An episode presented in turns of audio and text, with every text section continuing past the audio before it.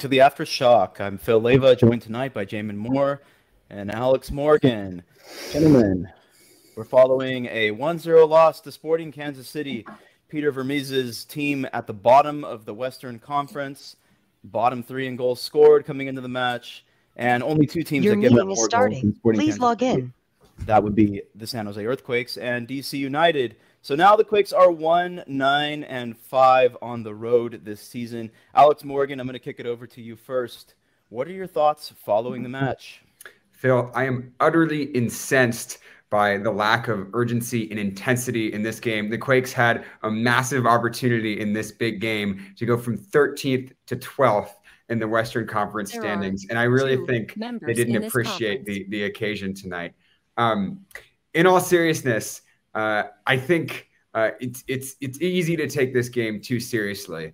Um, and when you accept that the Earthquakes are not making the playoffs this season, and you accept that really the result doesn't matter anymore, uh, I think it's a lot more fun to watch uh, the San Jose Earthquakes play. And I was able to appreciate uh, this game a little more. I thought we saw some positive performances from some of the younger guys like Oskar Agren. I liked Cade Cowell coming off the bench as well, as well as Nico Tsakiris. Uh, and even though uh, the Quakes lost, um, I think that uh, my mindset has shifted, and I'm looking more more towards uh, some of the positive performances in, in evaluating some players like Jackson Yueill, whose place in the, the roster next season uh, is still up in the air. So I, I think we're able to learn a lot from this game, uh, you know, even though uh, the result doesn't really matter. Interesting that you called out Oskar Agren specifically because I thought tonight he was a little uncharacteristically sloppy on the ball, although he did have some nice recovery play and filled in pretty nicely for Nathan overall. Uh, Jamon, what are your thoughts following the match?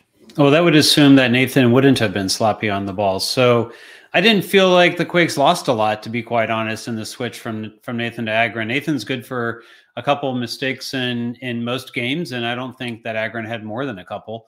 Um, I was a little bit more disappointed, I think, in JT Marcinkowski. He had a couple spills that you know were pretty dangerous. Um, one of the things that the Quakes kept doing was going back to him because they were having trouble playing out of the back. And usually JT is an asset, and he popped the ball up in the air like three or four times in this game where the ball didn't barely go 20 yards. Um, and it created trouble every single time. So I was a little bit disappointed in that. I agree with Alex. I think the young guys overall, you know, did good for themselves. I, the luck factor of this one, there's a bit of a bit of chat as to did the Quakes get unlucky? And Alex, you tweeted the same thing.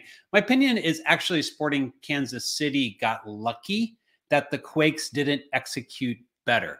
I think that it was on the Quakes that they didn't execute better, and that if they had executed better, I think the Quakes walk away with at least a point in this one. And there were many situations where the Quakes kind of bailed out Sporting Kansas City. There were opportunities in the box. There were corner kicks that just bounced just the right way for Sporting Kansas City. You know, that's that's that luck that they haven't had all season. They got that tonight um, because largely because the Quakes didn't execute all that well in the situations that they were given. Two great opportunities in front of goal in the first half. Jeremy Ebobisse, weak footed shot goes wide, could have gone over to his left, decides to stay right. Um, Christian Espinoza, instead of going back across the keeper, uh, across the goal, decides to go more near post, which was the much easier save for Pulskamp. He's already leaning that way. Espinoza's already going that way. And he kind of set up Pulskamp with an easy save there from another weak footed shot. So I just kind of felt like it was, you know, the uh, the Quakes didn't execute and that Sporting Kansas City got pretty lucky that they didn't um, overall. Right, and I'm looking now at the numbers here, Jamon. This is kind of your your area of expertise. It's looking like the Quakes had an expected goal uh, of 0.56 for this match, and I'm sure that was affected by the opportunity that Espinoza had with the uh, really close range shot, although it was on a on a mistake by Graham Zusi.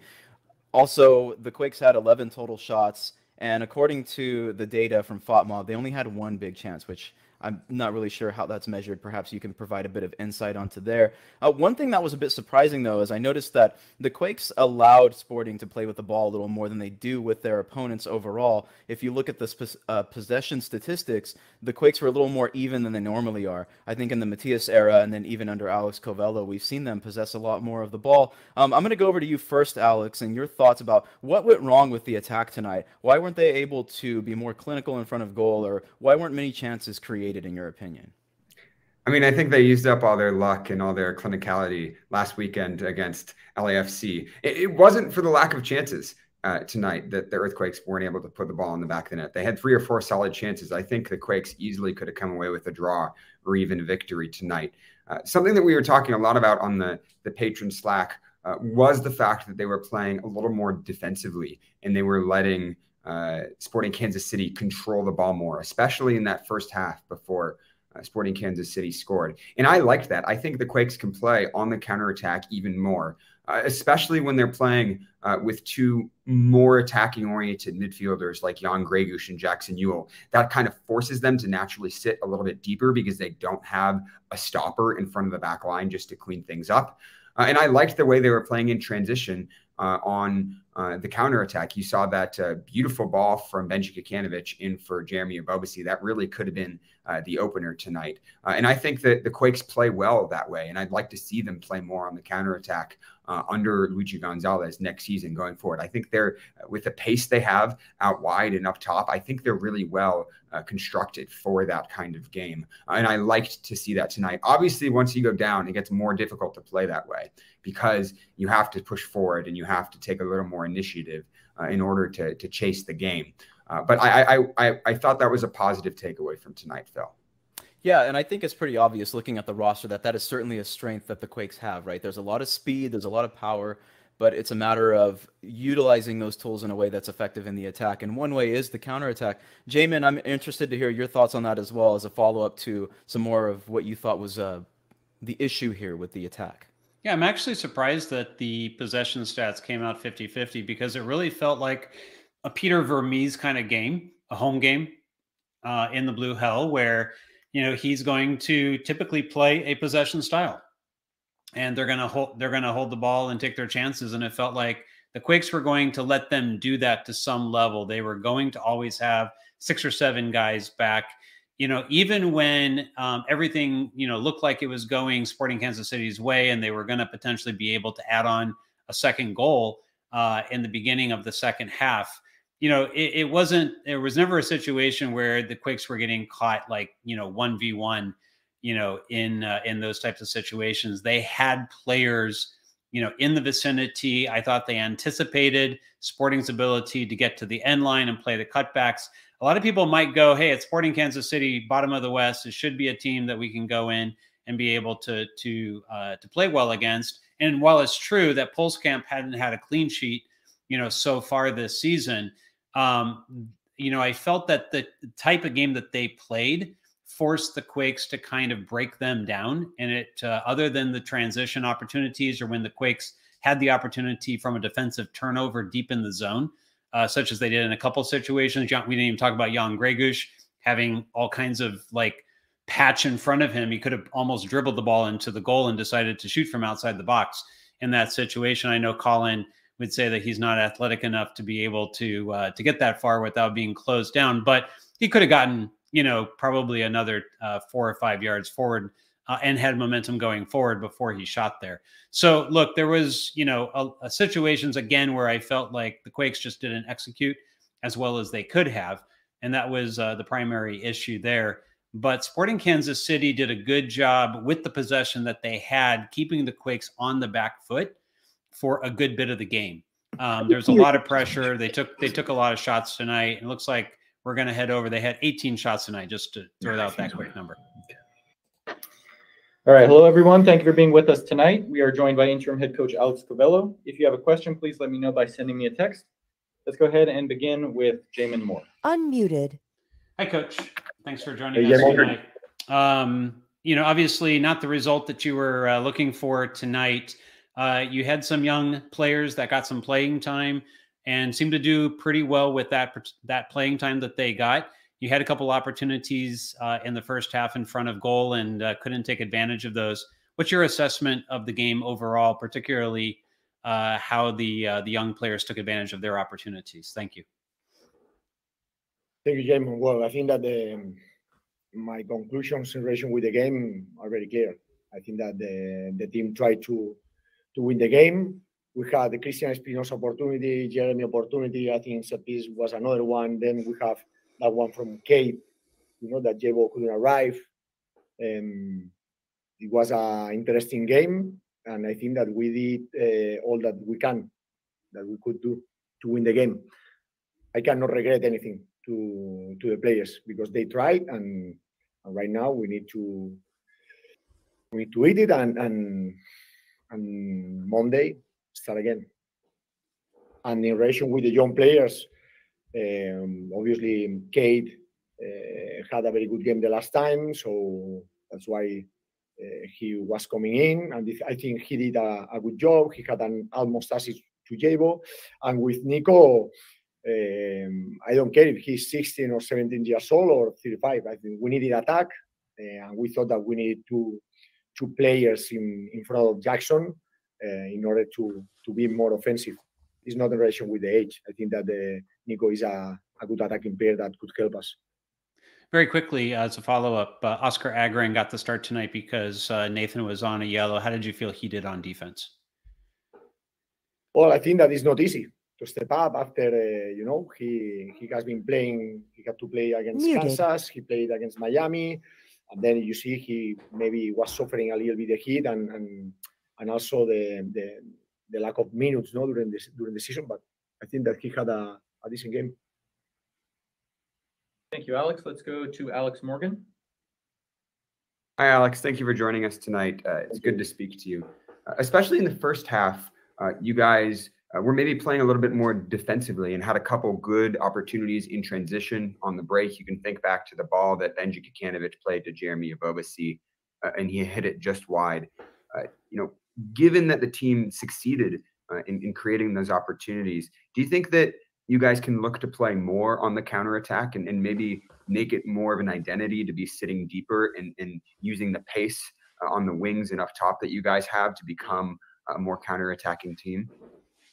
Well, I think that we try. We need that. Uh, we knew that uh, we were going to come here with the Heat in Kansas. Um, Kansas is not the same team that uh, we face at home, uh, and we try to to start our line of confrontation a little bit lower in medium block. I think that uh, even like that, they found some spaces to to overload a little bit their left side, our right side, because sometimes they they had a three v one there against Tommy. That's why in the also in the halftime we tried to to make sure that the team was compact, but um, the idea was that was to be more solid in the middle and and wait for uh, our opportunities. And we all try to attack. Yeah, and we need to understand when to apply pressure high or when we need to put the line of confrontation a little bit lower. Yes. So depends of the game plan, Alex. Thank you, Alex. We'll take two more questions, starting with Marco Kolovic. Hey, Alex. Uh, thanks for taking time to talk to us. Obviously, it's a disappointing result for you guys, but you know, one I think bright, bright spot, at least for, that I noticed, was uh, the play of Cade Cowell. In fact, even going back to his last match, against LAFC. He's played two really good matches in a row coming off the bench. Do you think that way he's been playing for you guys, giving you a spark of energy and creating some chances that maybe he could go back into the starting lineup in these last seven games? Well, we we will evaluate during the week. Obviously, Cade um, um, has stepped up, you know, and and, and he's trying. Um, he's always trying to to be better, and, and let's see let's see how it uh, it goes the the week. Thank you. One final question from Alex Morgan. Uh, hi, Alex. Thanks for taking another question. Uh, I, am curious what you thought of Jackson Yueill uh, and Jan Gregus uh, together in the midfield today and, in the partnership uh, that they have, uh, given the different options that you have in the midfield. Um, you know, what you thought of their performances, particularly because Jan Gregus was a guy who hadn't been starting, he hadn't been in the lineup regularly uh, for large parts of this season. You know what you're seeing from him now, uh, improvements and things he still has to work on. No, it's a it's a different it's a different setup. So Jackson is a, is an important player for us. Is is is the captain, and, and and he he's able to to defend and attack very well. And all depends. Uh, I think that uh, Gregus always works hard. Uh, we had a moment where, uh, well, Judson is, is, is, is working hard also, but he had these uh, different um, little problems in the knee, and, and, and we had Eric coming back from, from COVID, and at that moment, Gregus uh, came in and, and had a good game. I think that is different. When with Eric, we can play with Jackson more as a six, and, and then Eric and Jamiro more like a attacking midfield, um, attacking midfielder. Sorry, Eric as a six and Jackson a little bit higher, higher. And with Gregus, it's more like a two flat midfielders. Is a, a, different one. Then you have to move the pieces in, in, in a different directions, you know, to to fill the spaces in the middle. I think that the, they adapt very well. All depends. Okay, thank you very much, Alex.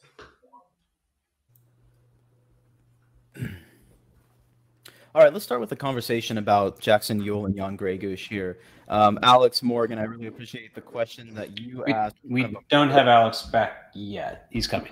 He'll be here in just a moment, right? So, there he is. Alex. Hey, so, gentlemen. I'm, I'm going to ask you about your question about Jackson Yueill and Jan Gregus um, because we kind of got to see Yueill in a slightly different role today because Gregus was in the lineup. Now, um, Covelo did mention, you know, Jackson is an important player for them, although he uh, is not going to have as much of an opportunity to play, maybe in more of what he he thinks is his natural role. He did mention that he would be, I think he meant to say a number eight, right? He corrected himself afterward, uh, but playing a little higher up the pitch when you have somebody like Eric Remedi on the field. I'm interested in your thoughts about that, and then I was going to follow up with a question um, that you asked about the counterattack too. So, um, first of all, what are you thinking in regards to Jackson Yueill and Jan Gregus and how Covelo views these players in the team? I was watching both of those players closely tonight, Phil, because I think the most uncertainty in the roster right now is about the midfield heading into the next season because you have Eric Remedi, who's probably going to be leaving the club. Uh, you have Judson, who's probably going to be leaving the club at the end of their contracts. Uh, and then you have uh, Jackson Yueill and, and Jan Gregus, who are realistically both fighting uh, for their spots in this roster. Uh, Jackson Yueill is, you know, really handy player to have uh, in Major League Soccer, but I think he needs to step it up and prove that he's worthy of a starting spot. Uh, in in Luchi Gonzalez's team next season, and then Jan Gregus also has a lot to prove because he was basically absent uh, for the last few months and, and, didn't get a ton of opportunities uh, to show what he can do. And I thought that uh, tonight Jackson Yueill uh, was a little disappointing because uh, he he's able to find some of those long balls in behind when he gets time on the ball and, and can pick his head up. Uh, but in those transition moments, I don't think he plays quickly enough, uh, and I don't think that he's looking, uh, you know, to find uh, Jeremy Ebobisse or, or, to find Jamiro Monteiro in the middle so that they can transition quickly. I just think sometimes it's a little too slow. He's great at distributing the ball, and he's great at passing side to side but I don't know uh, if the Quakes are looking to become a counterattacking team, if he has that uh, in his skill set. Uh, and then Jan Gregus, uh, I, I, thought uh, was a little sloppy as well. He did have space, but he didn't take it very well. The, the one player I was actually really impressed with tonight in the midfield uh, was Nico Tsakiris, And I actually liked the combination between him and Jackson Yueill. If Jackson Yueill is sitting a little bit deeper, then I think that Nico Tsakiris can – do more of the legwork and moving the ball forward and playing a little bit more direct in a more attacking role. I liked that setup, and I think that's something that we could see more of next season.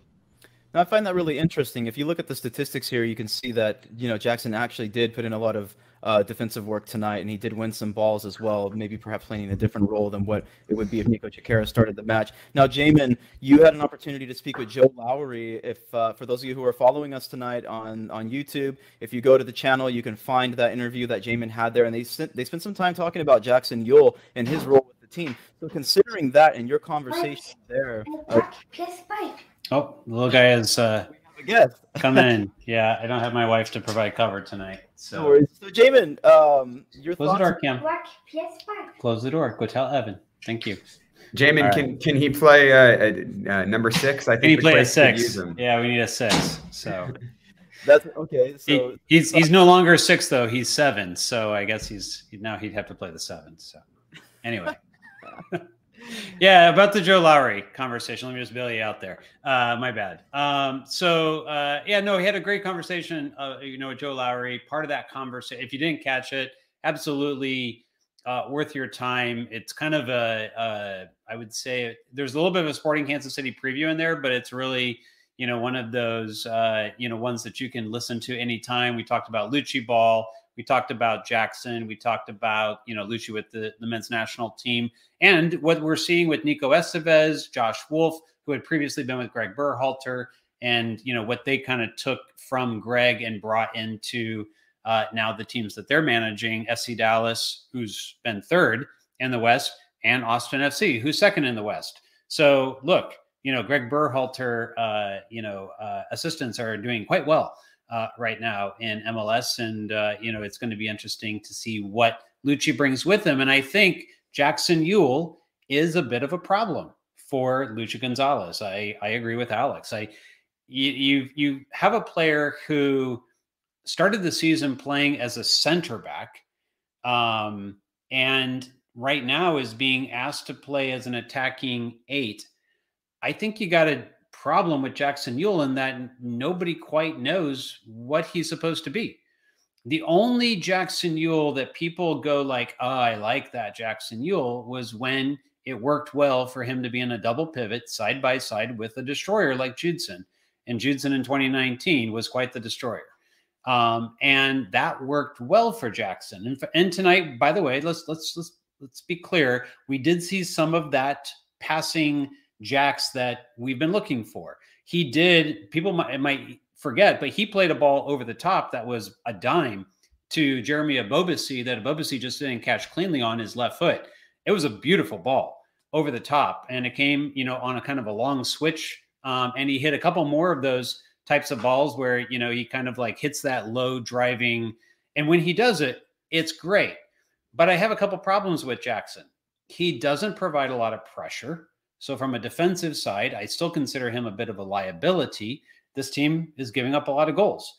So, if you're going to, again, this comes back to the math equation I've referenced many, many times here. If you're going to uh, give up, if you're going to want to score more and you're going to, you're going to need to concede less in order to be able to move up the table and be able to get into a playoff spot. And if they can't find a way to do that, right? Then you either have to really kind of outscore while still giving up a lot of goals, or you just have to give up fewer goals and give up something on the attacking side.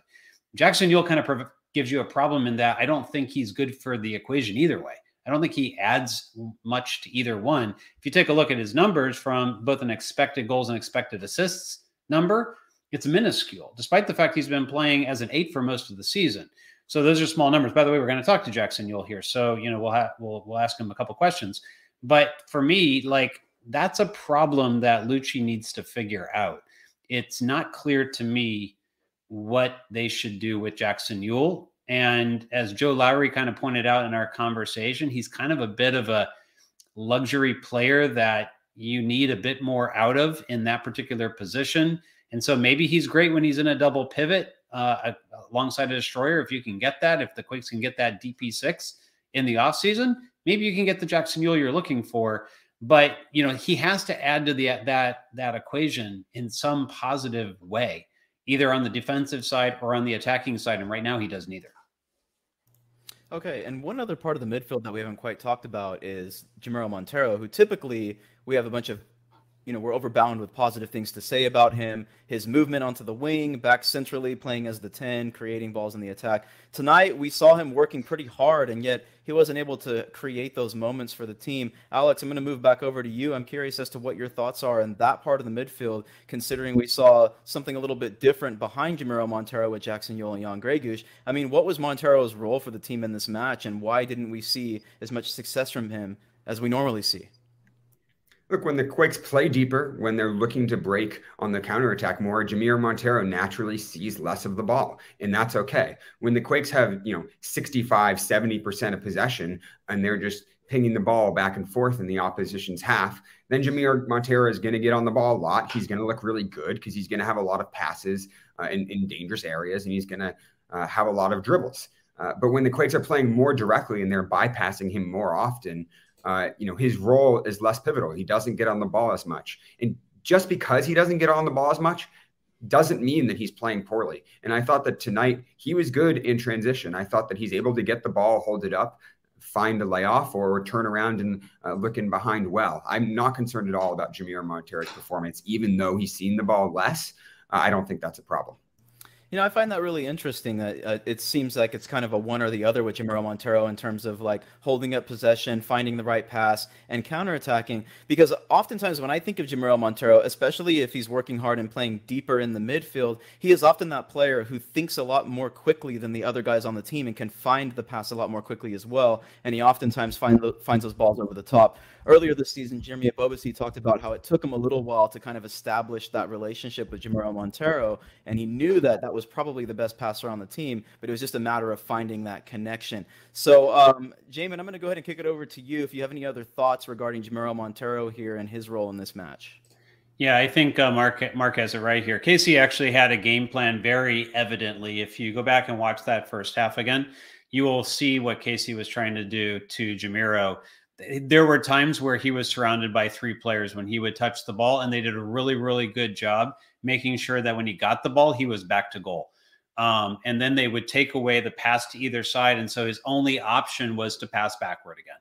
Um, and you know that's a you know is a really, really smart thing because you know you can do that to a player in that part of the field and not really lose anything because if he has no options you can't be like, well, there's a triple team there. So, you know, if he can just dribble out of the triple team, you know, that now, you know, the Quakes will have a numerical advantage. Yeah, but that's not going to happen in that situation. Um, and uh, they did a really, really good job. I thought it was a really smart job from the KC game plan to neutralize Jamiro. And I would have some concern that other teams might see what happened tonight and copy it. So, um, you know, I completely agree with that comment that there was a complete game plan to take away uh, Jamiro. Uh, and uh, if the Quakes were going to do anything, if they were going to hurt KC in any sort of way, it was to get the ball to the outside and have to lump in crosses or something less dangerous. Yeah, and why don't we, since we've pretty much covered most of the sections of the field here, why don't we go ahead and jump up to the uh, the forward position? So we had Benji Kikanovic, Christian Espinoza, and Jeremy Ebobisse all in this match, who really shined against LAFC, but uh, had a couple of dull moments here in this match. They had opportunities to score. Jamon, you mentioned at the beginning of the show there were a couple of very clear opportunities. The one that stands out to me was Christian Espinoza's uh, shot on goal on the Graham Zusi mishap. I mean, that was a clear opportunity to put a goal on the board. Um, Alex, your thoughts on that part of the of the attack uh, of the you know that part of the pitch for the Quakes, and again. Uh, why we didn't see as much there from that as we normally do, especially as we did last week against LAFC. Well, look, the, the only thing that I'm really disappointed about tonight, the only stat result that I think matters is Jeremy Ebobisse's goal scoring count because he is in the running uh, for the Golden Boot, and I think tonight he had an opportunity to uh, to get closer to the the number one spot, and uh, he didn't take it. I thought uh, that he had the chances, but he wasn't able to put the ball in the back of the net. I'm not particularly concerned. An off night happens to everyone. Um, one thing I did like in the front line was Cade Cowell off the bench. And I said this at the top of the show. I think that uh, Cade Cowell, as a super sub, has a really good role because he looks more confident when he's coming off the bench, when the defenders are tired, when there's more space in behind, uh, when it makes more sense for him to be uh, dribbling at pace, putting crosses in.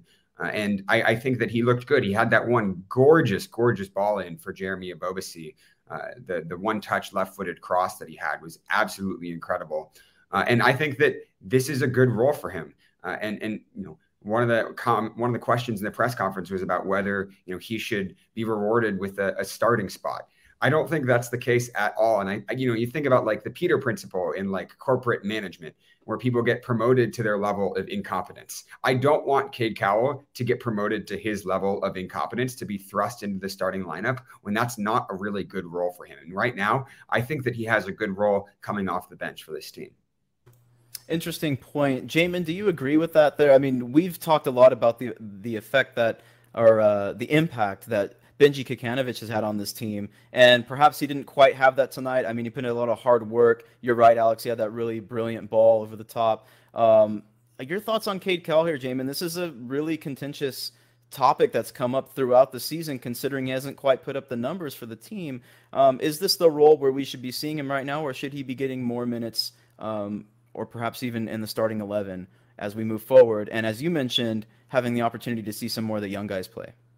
I, I actually think that uh, seeing more of Benji Kikanovic is the right move. I I feel that I, I agree with the Cade super sub. Um, I'm not even sure all the time it should be be for Benji. Um, I think we need to see uh, a little bit more variety in how Cade comes into the game. He can be he can be another striker. Uh, we really haven't seen that more recently. By the way, so can Benji. So uh, I, you know, sometimes you know tonight, for instance, might have been a, a night where you know things aren't going quite well for Jeremy Ebobisse. Let's make a change. Maybe move Benji into the middle, move Cade out to the wing. Benji was lively at times. You know, both both he and Cade both had a great pass. You know, in behind tonight, and I felt like, uh, you know, this is this is kind of the right role for them. By the way, Daniel Sperry, uh, formerly of the uh, twenty four seventy four uh, show with Joel Soria, is uh, joining us fresh after the Sporting Kansas City press conference. Daniel, hey, how you doing? Um, what did uh, how did Peter uh, kind of feel about the game tonight? Obviously, I think it's the first clean sheet that uh, the team has had with Pulskamp in goal. I have to imagine he felt pretty good about the defensive effort um, at a minimum, uh, but probably a lot of chances he would have preferred to see uh, uh, finished. you know, the team had scored you know eight games, eight goals in the last two games at home, right? So yeah. maybe kind of an off night from an attacking perspective. What was his his viewpoint? I think he was very happy with the attacking play. I think he felt that the chances were there. And he was happy that the chances were getting created. Um, I think he said, you know, he mentioned that he would have liked to have seen them hit the back of the net. Of course, any coach would have when you have 18 shots um, that you take. But uh, overall, I think they were more happy with the defensive effort. Um, you know, I was talking about this with uh, Jake Peterson in the hallway here. Is that you know didn't San Jose didn't really get much of an opportunity to break down Sporting KC. Um, and when Sporting KC still had the attack in the second half, you know, Peter talked all week about being wary of how quickly they get forward. And I thought uh, Sporting did a good job defensively to negate those getting those moments of getting forward, despite having so much kind of attacking presence and trying to push numbers into the final third um, to get those shots. So everyone was happy. Of course, um, you know John Pulskamp talked to after this is his second clean sheet, I believe, with Sporting. Um, he picked up his first uh, last year when he filled in for Tim Melia after Tim Melia suplexed uh, Cristian Roldan and made a lot of Sounders fans angry. Uh, if you remember that one, so um, Melia picked up the red card or picked up the retroactive red card suspension for that. Pulskamp played in goal um, the next Wednesday night. Johnny Russell scored two goals, and it was a two nothing shutout over um, the Carson Galaxy there. So, uh, you know, I, that, that's the second uh, might might be second uh, clean sheet for Pulskamp, but um, you know, he's been a rock really since he made that mistake against Austin FC. Um, and uh, after Melia went hurt, and you, you kind of see why Sporting has started to really believe in the prospect that he is. They gave him a contract extension earlier in the year. Melia is out of contract this year. He was called into the last January camp by Greg Berhalter, despite being Melia's backup. I mean, there's promise in this keeper um, that a lot of people are seeing. I think you're kind of starting to see it play out on the field too. But overall, everyone was very happy with the clean sheet. Um, and uh, was uh, was Im- impressed with um, kind of the, the, defensive effort that hasn't been there for a majority of the season. Daniel, we, we talk our ears off over here, talk our mouths off about uh, the earthquakes, but sometimes it's helpful to have an outsider perspective on this team. And you're someone who knows the team uh, pretty well, uh, but can offer uh, sort of a, a, a, different look, a different set of eyes on this team. Are you optimistic about the direction uh, you know that San Jose is taking after watching this game, or pessimistic about their future, looking forward towards next season under Luchi Gonzalez? you know, if the roster doesn't change, I think there's concerns. Um, and I and it's there are good pieces here. Like uh, Cade was incredibly dangerous the moment he he came on, but then Sporting kind of shut off the the the ball movement valve out to him to try and get him in behind Zusi. Um, you know, there there's good pieces in Jamiro Monteiro. There's good pieces even in players like I thought Tanner Beason had a decent night. Um, but you know, Oskar Agren was fine when he came in, uh, and or Oskar Oskar was all right, a little shaky at times, but um, Nico was good when he came in. So I think there's there's definitely some good pieces for the future for this team. uh, for that Quakes team. I I just feel like in general, um, you know, Cristian Espinoza seemed pretty isolated in terms of ball service to him and didn't have um, much danger creating him. I felt like Jamiro Monteiro was kind of lost at points in this game and being able to influence the, in the game and he the, the game in a way that he can. I know he picked up one ball at the top of the 18 and let a shot fly in the second half, but that was the most that I really felt like I I saw for from Monteiro in this game to really push it forward. And I think when you have you know Sporting big issue this whole season has been that they've had no attacking presence through the middle of the field. And now all of a sudden they added that. Now guys like Daniel are being a little bit more open. People are less likely to mark him because they have to worry about Erik Thommy and William Agada in the middle. So when you have talent like that, that's all around kind of in your attack, it really cr- takes pressure off of those like two mean main creators. And you know, Benji didn't get much of a chance in on the ball to get in behind and try and find the places that he likes to shoot from. Uh, you know, Espinoza kind of got some places the ball in the in the places that he would want to get the ball, but there wasn't really many opportunities for him to service people. So, you know, I think more it became easy for Sporting's defense to kind of key in on who the key dangerous players were in that situation, and I think um, that, uh, that that allowed um, Sporting KC to make things easy. Hi, thank you. hey Daniel, uh, before you continue, I, I want to go back to the point that you that you were making about uh, the game plan that Sporting Kansas City had and kind of shutting things down.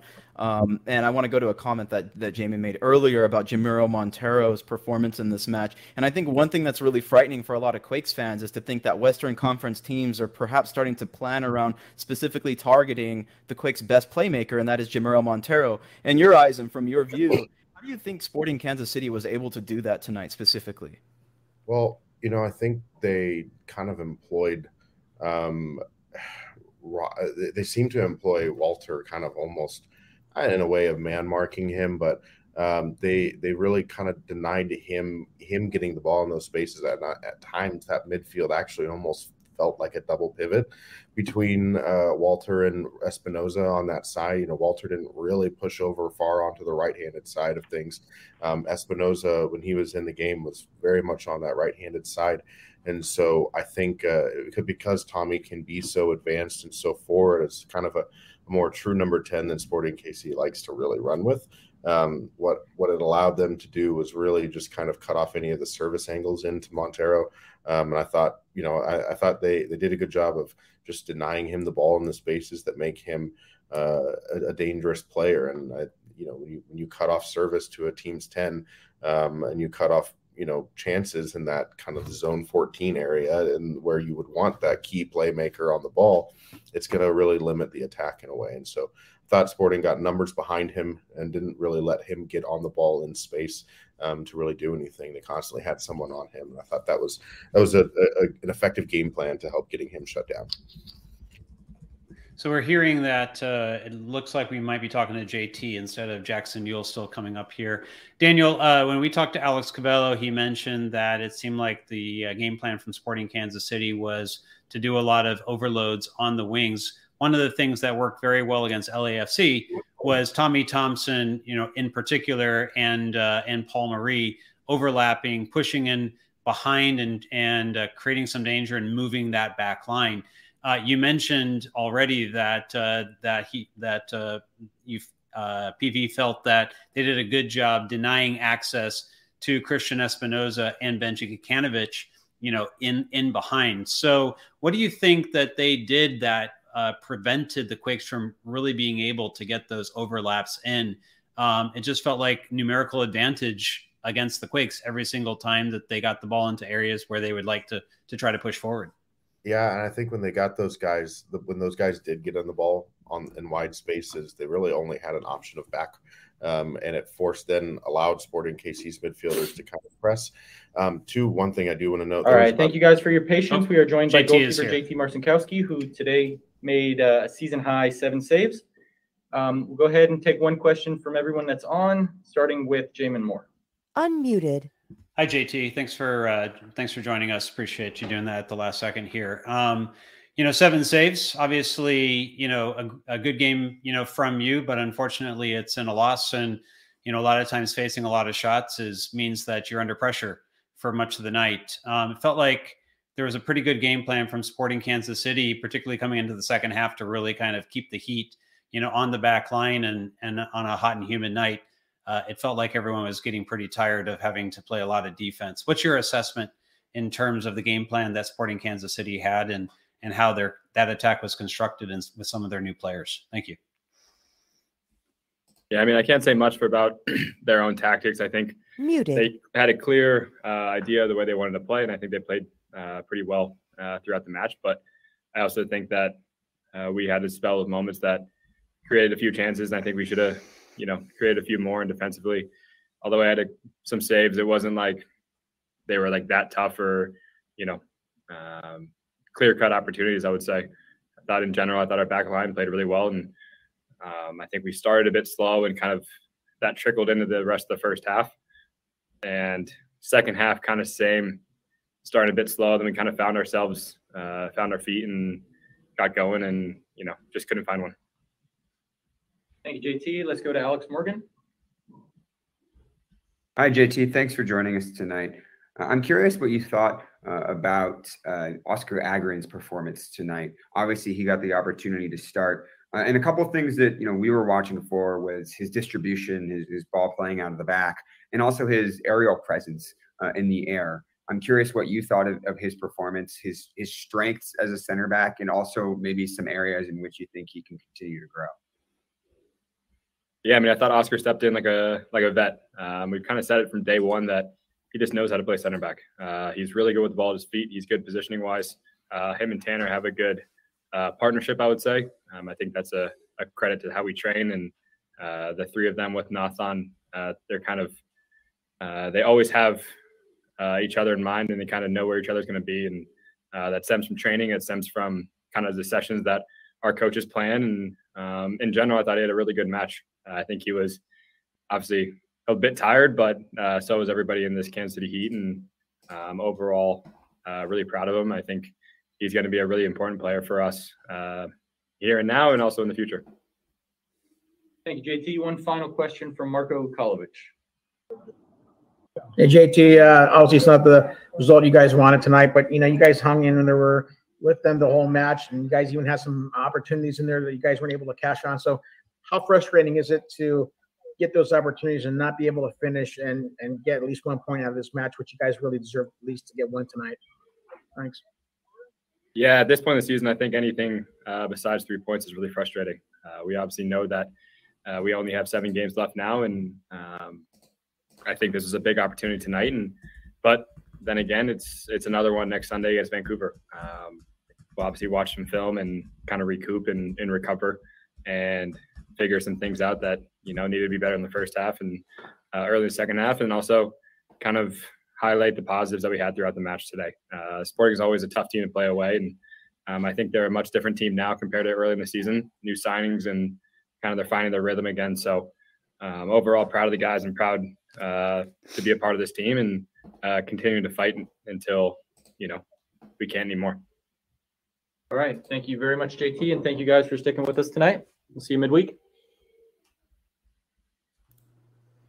Yeah, JT Marcinkowski, solid uh, in the press conference, poised as he always is, very professional. Daniel, I wanted to go back over to you before we let you go tonight. Um, you had a, a, thought that you know that you got cut off. This sometimes this happens on the show. Oh, it's okay. As you know. So, um, yeah, if you want to go ahead and finish that thought there, Daniel, uh, your thoughts. Yeah. Well, I think you know we were going back to the question about the overloads and how that didn't didn't quite work out. You know, I also think part of it too was Sporting kind of dropped their wingers a little bit deeper um, and were willing to build up and play long balls over the top to Willie Agada to try and kind of reset things. And what happened in there is there was about a, a 10 minute stretch from about the 60th to 70th minute when Cade, right, it's kind of like right, either right before Cade went, came on or right around there. But um, Daniel Sallói dropped back and was defending like a madman in his own 18 yard box. And he was picking the ball off of anyone who was in that area, getting it out, clearing it. Um, and it was a very committed defensive effort from a very attack minded winger.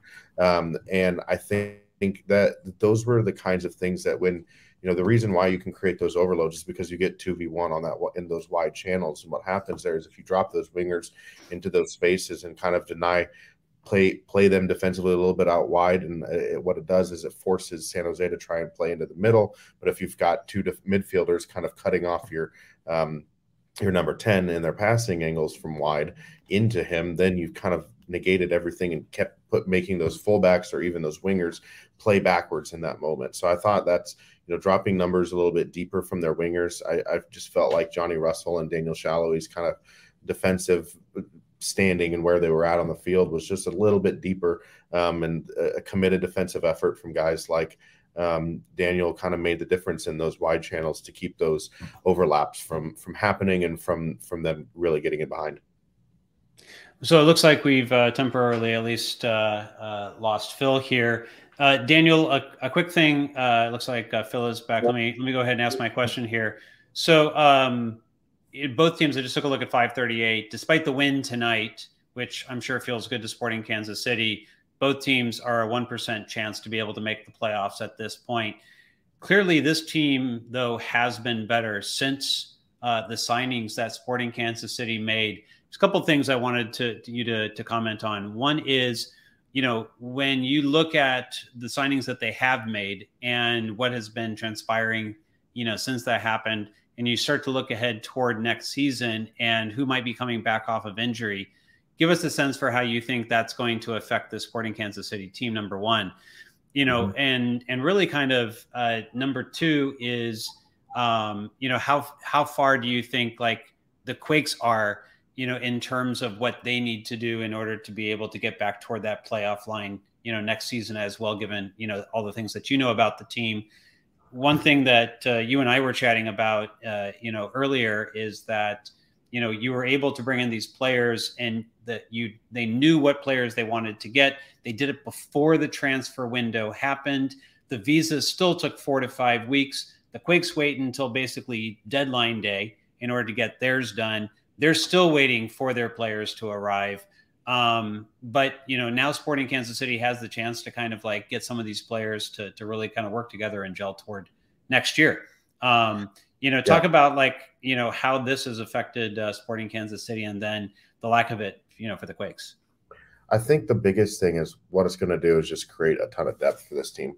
Um, I you have a guy uh, in Willie Agada who you know, I don't think his it, he showed his greatest finishing form tonight. I thought some of the headers were difficult angles for him to get to, anyways.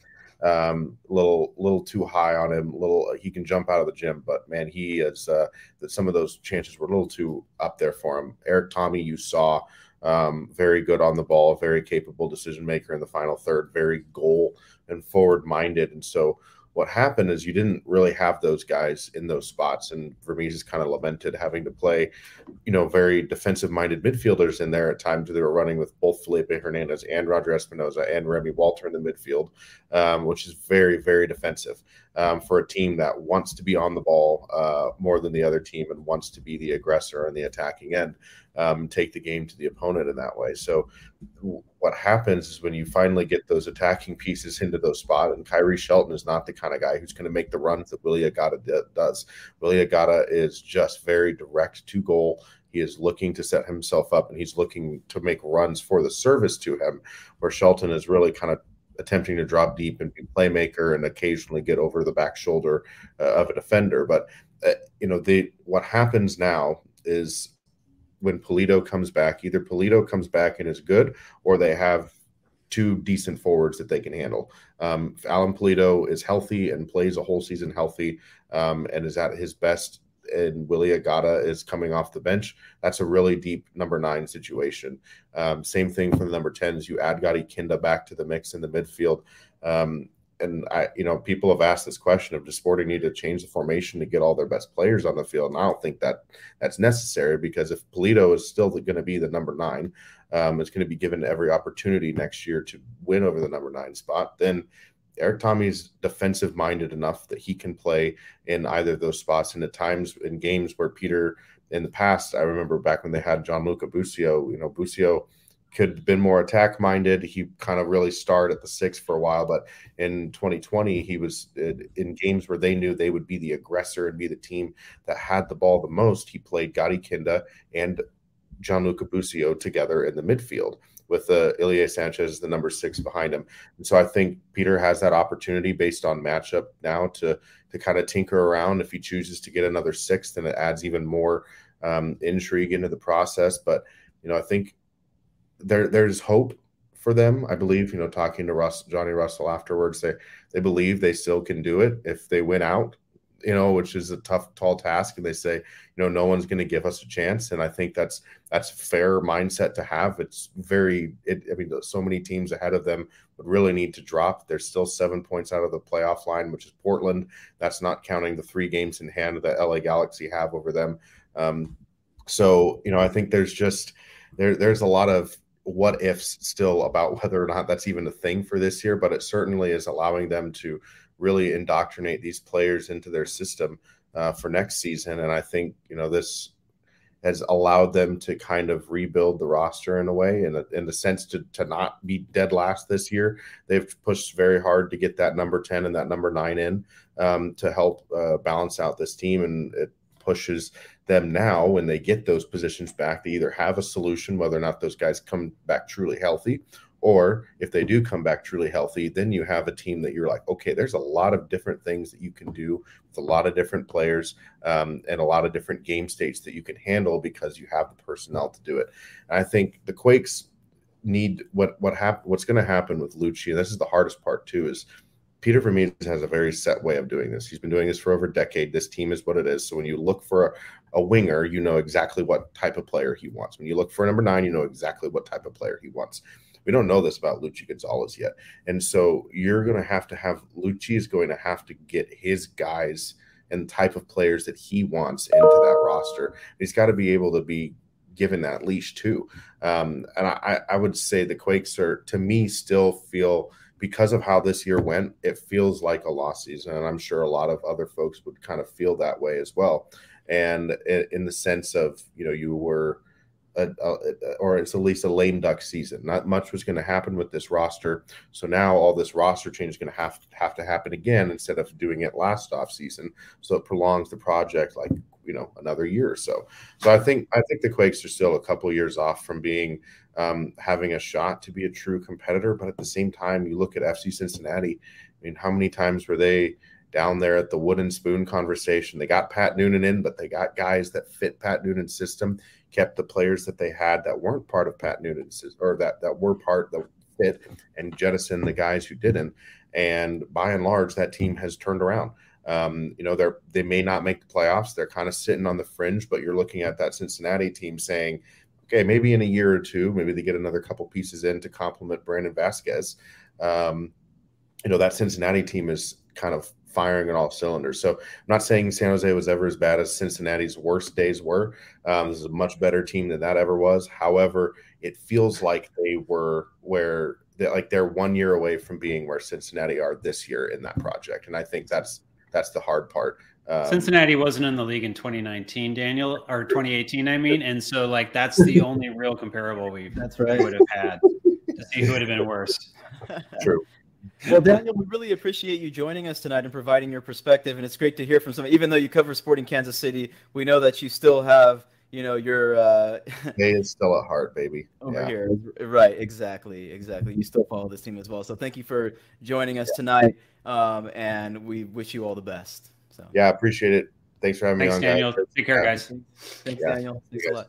Hey, uh, as we move on towards the end of the show, I did want to shout out the website, quakesepicenter.com. Now, if you go onto the website, you'll notice that our shop is starting to become more expanded. And I don't mean that if you click on it, you're going to get rickrolled as you were before. You can find uh, a couple of different things. Now, I'm looking at the site now. I'm just not pulling it up here on my uh, machine.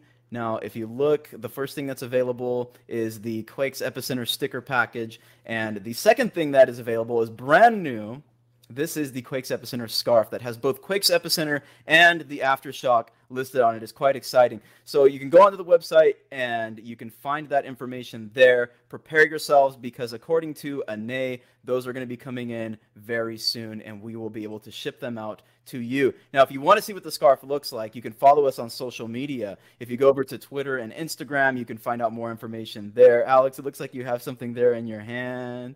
This is this is an old Quakes episode. the old scarf. one. This is the old Quakes episode. Like, you don't have one. I don't have one. Still look sharp. From, but, uh, but, they are coming, and they are coming. I think on Monday or Tuesday, according to what we heard from Ane. So yeah, everyone get your wallets ready, get those credit cards dusted off make sure you know your CCV number because uh, you are going to have the opportunity to place an order here very soon. We will definitely yeah. be announcing it in the Slack like ASAP, and uh, and then uh, obviously we will open it up also uh, through the Twitter account. Yeah, and we will we'll get back around to that in just a moment. So again, go over to Twitter and check it out. Uh, check out our Twitter account at Quakes Epicenter because there are pictures there of the new scarf that have been posted. Okay, guys, let's move to the last section of the show here. Final thoughts after talking to Daniel, after watching the 1 0 loss to Sporting Kansas City. Where do the Quakes have to go from here? Let's talk to Jamon first. What do you think? Well, I want to see I want to see more of the kids. I mean, the the math is so bad at this point that you know I know it's important probably to be competitive. Let me get my name up here. Um, it's it's it's important to be competitive, but it's uh, and particularly in the home games, you want to make sure that you give the home fans a show. But I also feel that you know this is a really critical time to give the opportunity to certain players. The Seni Buddha getting hurt for probably the rest of the season in a Quakes two game is highly unfortunate. He's one of the players that I would have loved to have seen down this stretch. But you've seen some good performances now from Nico Tsakiris. Let's see more of it. You've seen good performances more recently from Cade Cowell. Let's see more of Cade but let's not take the time away from Benji Kikanovic to do it. Oskar Agren, let's find another place for him to be able to get in and get some time, you know, as well. And Will Richmond, we didn't get to see tonight. You know, he's another player that needs to get some time. So I'm hoping that we're going to start to see more of the young players, you know, going forward now that the season is pretty much done, now that the decision on the head coach has been made, take the pressure off of Alex Covelo to feel like he has to put out a team that is going to get a win all the time and instead focus on putting out a team that's going to give the youth the opportunity, surround them with players that can protect them a little bit, but give them more time and start to look ahead toward next season. It, it has to be what this is about because you know if if you come back and you don't get those wins, but you don't actually uh, get the youth uh, you know uh, movement here at all, you're unfortunately going to set yourself behind and you're going to have to push that into next season. So, in what is already, according to what Daniel said, a lost season, it's time to get something out of it. And what you need to get out of it right now is to find out, you know, what you've got in terms of, uh, you know, the young talent and to start to give them uh, the opportunities that are going to pay off, you know, once Luchi Gonzalez uh, gets in here. And I'll get on my solo layout. There Thank you, go. for that, Jamon. Uh, again, that's par for the course for Jamon, wanting to see the young guys get played. Make sure you follow him at JMoreQuakes on Twitter. Alex Morgan, your thoughts as we end the show tonight? Look, I, I don't have any particularly strong feelings uh, about this game, uh, Phil, uh, but uh, I am uh, excited for the last six games of the season. and here's why. there are six games left in this season, and four of them are home games. So even though the Quakes are out of the playoffs, uh, even though they don't have anything really left to play for in that regard. Uh, I think uh, that they're going to have pressure to perform in front of that home crowd. We saw uh, the kind of performance they could put in last weekend against LAFC. We saw what the crowd at PayPal Park can look like. I think that result is going to energize this team uh, to put in their all at home and to try to recreate that performance. And I look forward to that. I think that the Quakes still have a lot to play for uh, for the fans in front of that home crowd, especially the Cali Classico coming up later this month. So that's what makes me excited about the rest of the season is the opportunity to see this team play at home uh, four more times this year. All right, and here's what I'm excited about going into next week. The Quakes are playing a team that are in playoff contention, right? So they are going to have a team out there that is going to be playing aggressively, looking to win. And considering this is at PayPal Park, like you said, Alex, it is quite exciting to see how the Quakes will recover after a pretty difficult loss on the road against one of the worst teams in the league.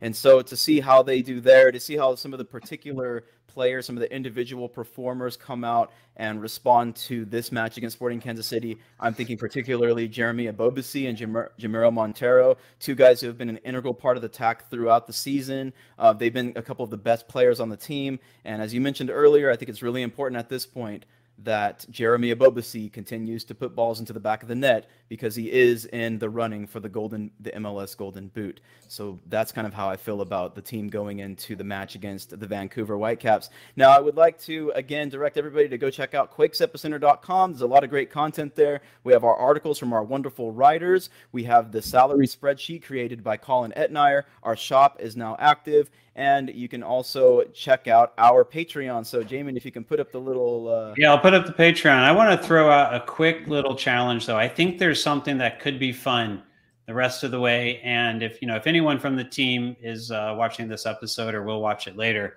I got a, I got a little bit of a challenge. The Quakes are currently six points behind the Seattle Sounders, just six points. Hmm. That on decision day there's three points that will be at stake, as well as the Heritage Cup, which uh, Ned is very fond of reminding us that you know that we that we should mention. So I'll I'll, I'll mention it for our friend Ned Zaparko in uh, in the Slack. Look, you know you have the Heritage Cup on the line, which is some hardware that the Quakes can win this season, and you also have the ability to potentially finish ahead of the Seattle Sounders in the standings. I think at this point, if I was the team, forget the playoffs finish ahead of the Seattle Sounders and get some bragging rights. Mm-hmm. All you need is to be within three points by decision day. I think that would be something to go for. It's a little bit of a can you get ahead of the Sounders challenge. And you know, uh, you know, you got six games to do it. Six games, is that right? Six games left uh, to get it done. Uh, schedule. Let's see. Is it five or six? I think it's a little bit more than that. In September, the Quakes have Vancouver, Cincinnati, Colorado, Dallas, and LA. So that's yeah, Seattle, but they have 27 games. There's actually seven more games. Yeah, so there's seven. Seven, seven more. So in seven games, you got to make up six points, including a three-point head-to-head. Uh, That's so right. I I think that should be a goal. That Jamon, try to do. I, I, think one more thing that I've got on my Quakes bingo card uh, is okay. that these realistically could be the last you know six seven games uh, that we get to see Shea Salinas play. Ah. That we get to see uh, Tommy Thompson play in a starting role for this club. Uh, you know, Tommy Thompson had an incredible game against LAFC last weekend.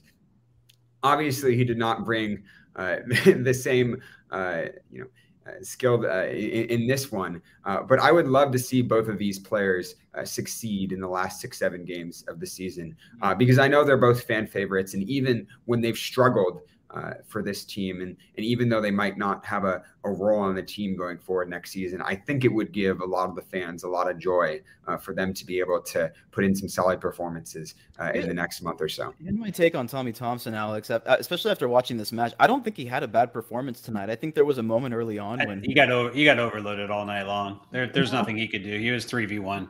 Exactly. There was not happening however, I do think that Tommy, you know, did have his moments defense. He was able to get back. He was able to help maintain the shape throughout the match. That's one thing that I noticed in this match. Now, granted, Sporting Kansas City is the one of the worst scoring teams in the league, but I did what? no longer. no longer. I well, no, these new players they've scored uh, they've scored nine goals in the last three games. They're it's no longer a, a team that can't score goals. These yeah, new players like Thommy have come in and, and been fantastic, right? So okay, so maybe I, I shouldn't say granted. Uh, considering the history throughout the season. But there were some moments in which, or like in terms of organization, there were some things happening this year or in this match that I hadn't seen a lot this year from the team.